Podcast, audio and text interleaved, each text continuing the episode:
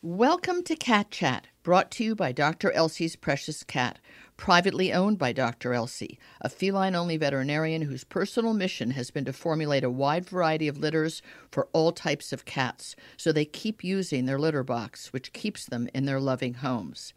Dr. Elsey has also created clean protein, wet and dry foods that are specifically appropriate for a cat's nutrition needs. I'm Tracie Hotchner, the author of the Cat Bible everything your cat expects you to know. My mission is to entertain, educate, and inspire cat lovers like you to give your kitty cats the best possible life in nutrition, affection, and environmental enrichment. Often sharing my conversation with feline expert Dr. Mikel Maria Delgado, along with other cat authors and experts.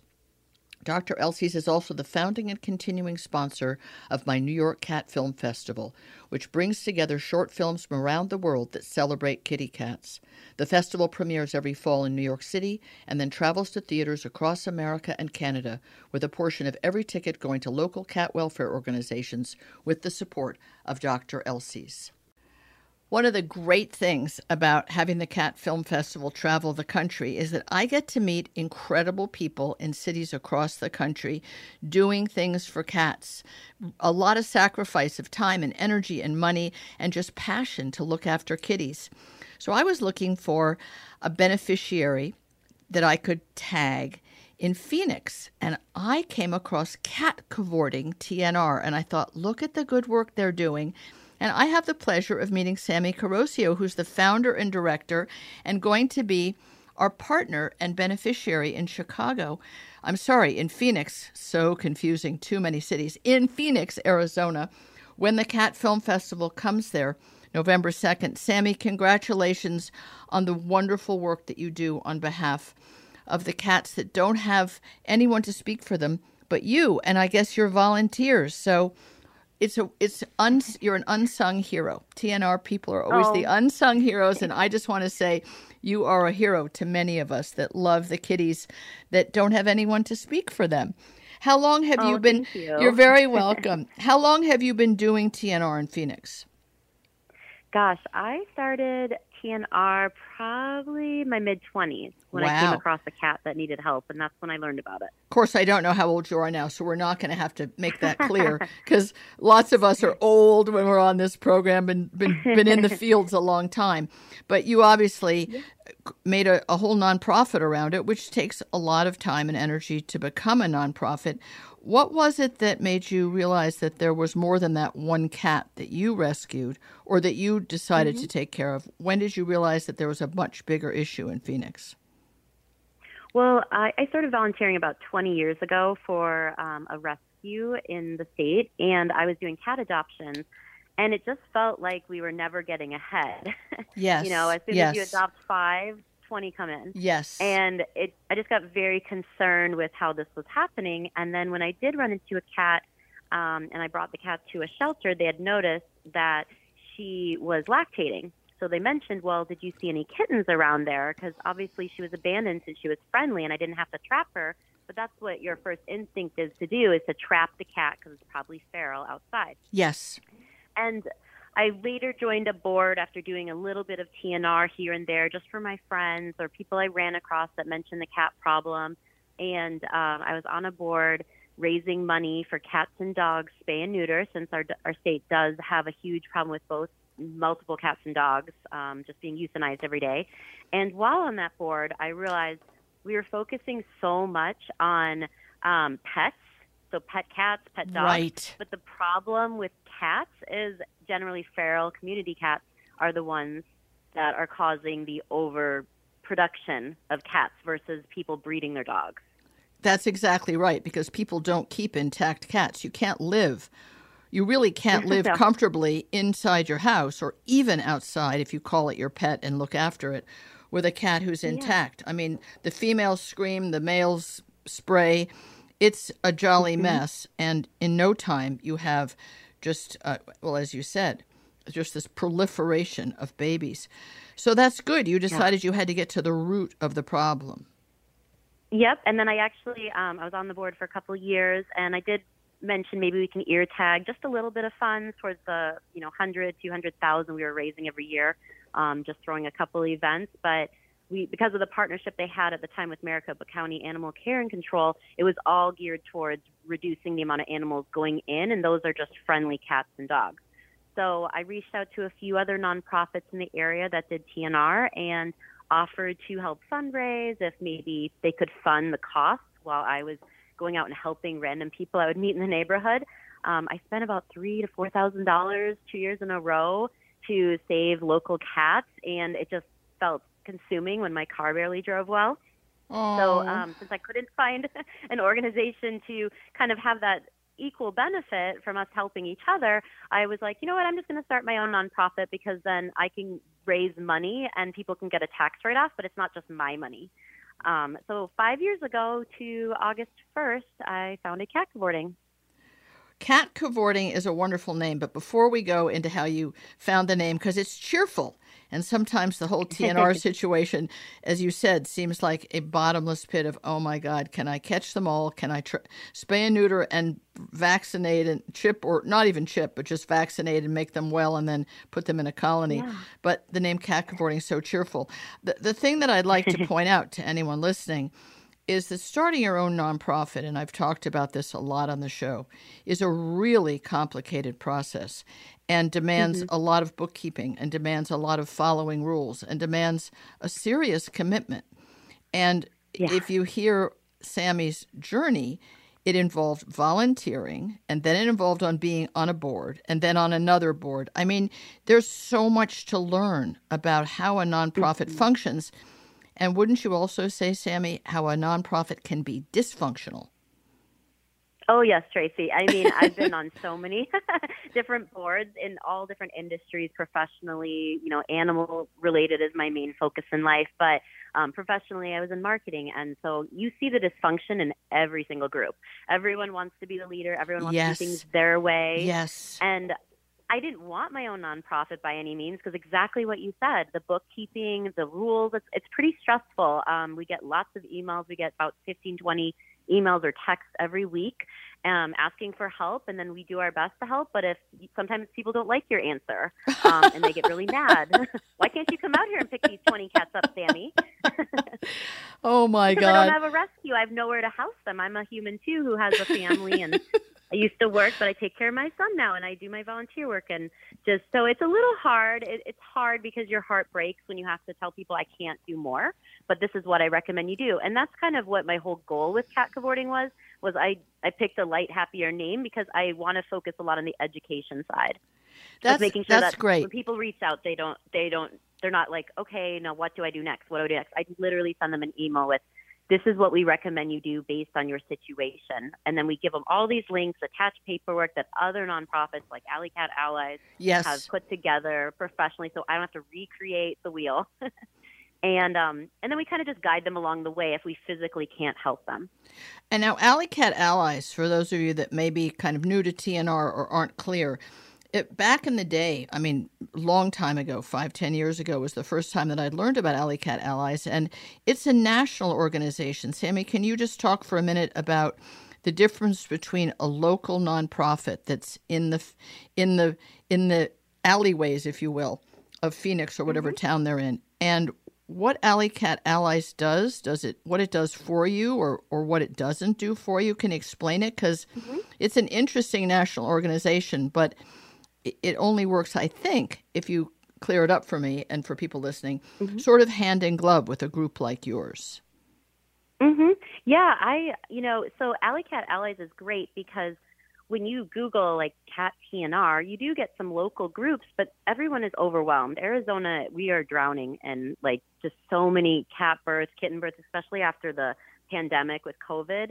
Um, and everyone shut down, so no one could do TNR or even That's fix right. pets. It was just a nightmare, and it made it so much harder in Arizona.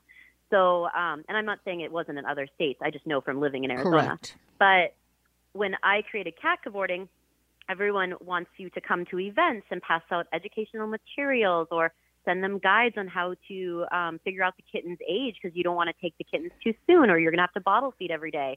And if you take them too late, uh oh, they might it might be Get harder pregnant. to foster them. Yep, or they're already pregnant. Exactly. So it was great because when I registered my um, my nonprofit with Cat or Alley Cat Allies, they immediately emailed me and, and said, Well, do you want some materials? And they sent Wow. me this huge box and it had all this educational material in English and Spanish. So we have door hangers, we have um, everything we could need at fundraising events or just out there educating the public about what they need to do. And then they also sent me like some adorable T-shirts and trap covers and things, and said, "Give these away if you want to use them as a fundraiser." So it just is nice to have that affiliation because again, I don't want to sit here and write all this documentation when my whole purpose is to be available to help people, not to sit in a little office and just type, type, type the same things that are already up. And all their materials are fantastic.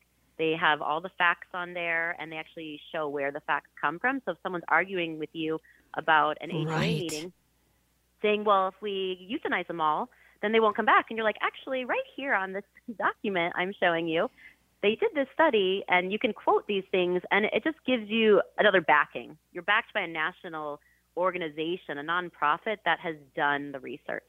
That that's really great. It's actually much it's much better than I had even thought. I had no idea that they created actual physical things you could use to reach people in your community and the idea that it's also in Spanish. I mean, we're becoming a I don't know, I'm picking a number. I don't know this for a fact, 50% Spanish speaking country. There Yeah. Spanish speaking people of many nations would love to learn these things and be part of the solution and you know have uh, have community cats that they and their families could look after everyone that learns about TNR not everyone a lot of people who learn about TNR can embrace it and once they're educated about it as you said and can understand it they can they don't have to have a cat in their house to love cats and contribute to mm-hmm. sort of the wellness of cats generally. It's great that Alley Cat Allies can do all that for you. I, I must say, what's really interesting to me, again, about the Cat Film Festival, which will be in Phoenix on Wednesday, November 2nd, and Cat Cavorting will be there, um, is how responsive cat people in the cat welfare community are to me reaching out to them with the film festival. Now, this may you wouldn't know this because you're the cat person, right? You're not. You might like dogs, but you don't know what goes on in dog rescue as much, even though you've been on these boards. Let's say I reached out to in 14 cities. I reached out to 14 different local cat welfare organizations or groups as tiny as yours and as big as ones that have, you know, big paid staff. Mm-hmm. Everybody, everybody said, Thank you. I'd love to, like you did. That's so great. What can I do? Mm-hmm. the dog people, now all of you listening need to understand this. And if any of you are affiliated with a dog rescue group in any of the cities that you'll see on the catfilmfestival.com or the dogfilmfestival.com, they didn't even answer. What do you make of Oh, that? wow. It's so curious because when we have these festivals in the theaters, the cat people buy twice as many tickets as the dog people. Now, what does Hmm. this tell us about the importance of cats to people generally? We don't realize it, but they're very important to people. The people doing the good work and the people admiring the good work. There's a great deal of interest and support and energy and enthusiasm. The dog people are just a little slower to respond. They're not as energized about it. Do you think that as a cat rescue group, you just have to be on a higher amp than dog people because the because you just have this constant flow of kittens if you don't jump in? That's a great question, and I love the way you phrase all of that too. Um, I have noticed, you know, being on other boards and volunteering for cat and dog rescues, but always been focused on cats because I felt like they're the underdog. It's Definitely. dog, no, it's underdog. true. They are. The But- kitties are the but- underdogs. yeah, people complain about them being a nuisance. How do we get rid of them? When people see dogs on the street or they're complaining on like all these different websites online or Facebook, it's always like, oh my gosh, those Oh, poor poor dogs on the street, they were Yeah. going to get hit by a, Yes, do- a yes, car. yes. Other people are like, how do I get a sprinkler to spray them? Or what do I put outside to make them go away? And oh no, they had kittens in my yard. My dog hates kittens or I'm allergic. And it's just always an excuse most of the time. Not everyone, but I would say 80% of the emails we get sounds like people are annoyed that they have to deal with these cats because they're not my cats, they say. Right. And yes, they're not my cats either, but they're the community cats. but the community should care about the cats. And I do often defer to saying community cats over feral because so many, at least in Phoenix or Arizona in general, are friendly cats that someone couldn't take care of anymore. Um, we're dealing with a lot of homelessness these days with very high rent rates. And um, people are just letting their cats out because they think it's better than going to a county facility and dropping them off because the rumors are, you know, they euthanize all of them. It's not true. There is a high rate of euthanasia, of course, because we are so overpopulated with cats. But it's a better chance for them to be put down humanely than to get hit by a car poisoned or attacked by a coyote because we do see them even in the city where I live. We see coyotes all the time. Or what about starving to death? Who says Yes. who Oh, says yes, that a cat true. who's lived in a home and someone's flipped a, a, a pouch open for them their whole life, and now they say, well, cats are cats are independent; they can fend for themselves. How do they get the Yep. How do they get water? How do they get food? So they're suffering the whole time too. It's it's complicated because they give this impression, whether it's sort of a cultural um, misunderstanding that ah, cats cats do fine without people. They don't really need people. Heck, they'll find some mice or rats. They'll be fine. Well, it's not all that easy. You know, it's not all that easy to catch a mouse or a rat if you're a small cat who's spent your whole life indoors. You don't have those hunting skills. You know, you can play with a cat dancer toy. That's a lot different than than having to hunt for your dinner. So yeah, it's it's horrible that the people think that they're doing something more humane and they're really consigning the cat to a lot of suffering except for that there's groups like yours. Now when you do TNR and you find a friendly cat, like super friendly, clearly not feral, never never had the the hobo life, do you try to get that cat into foster right away and and not keep him in a community because he really doesn't belong in that community outdoors, does he?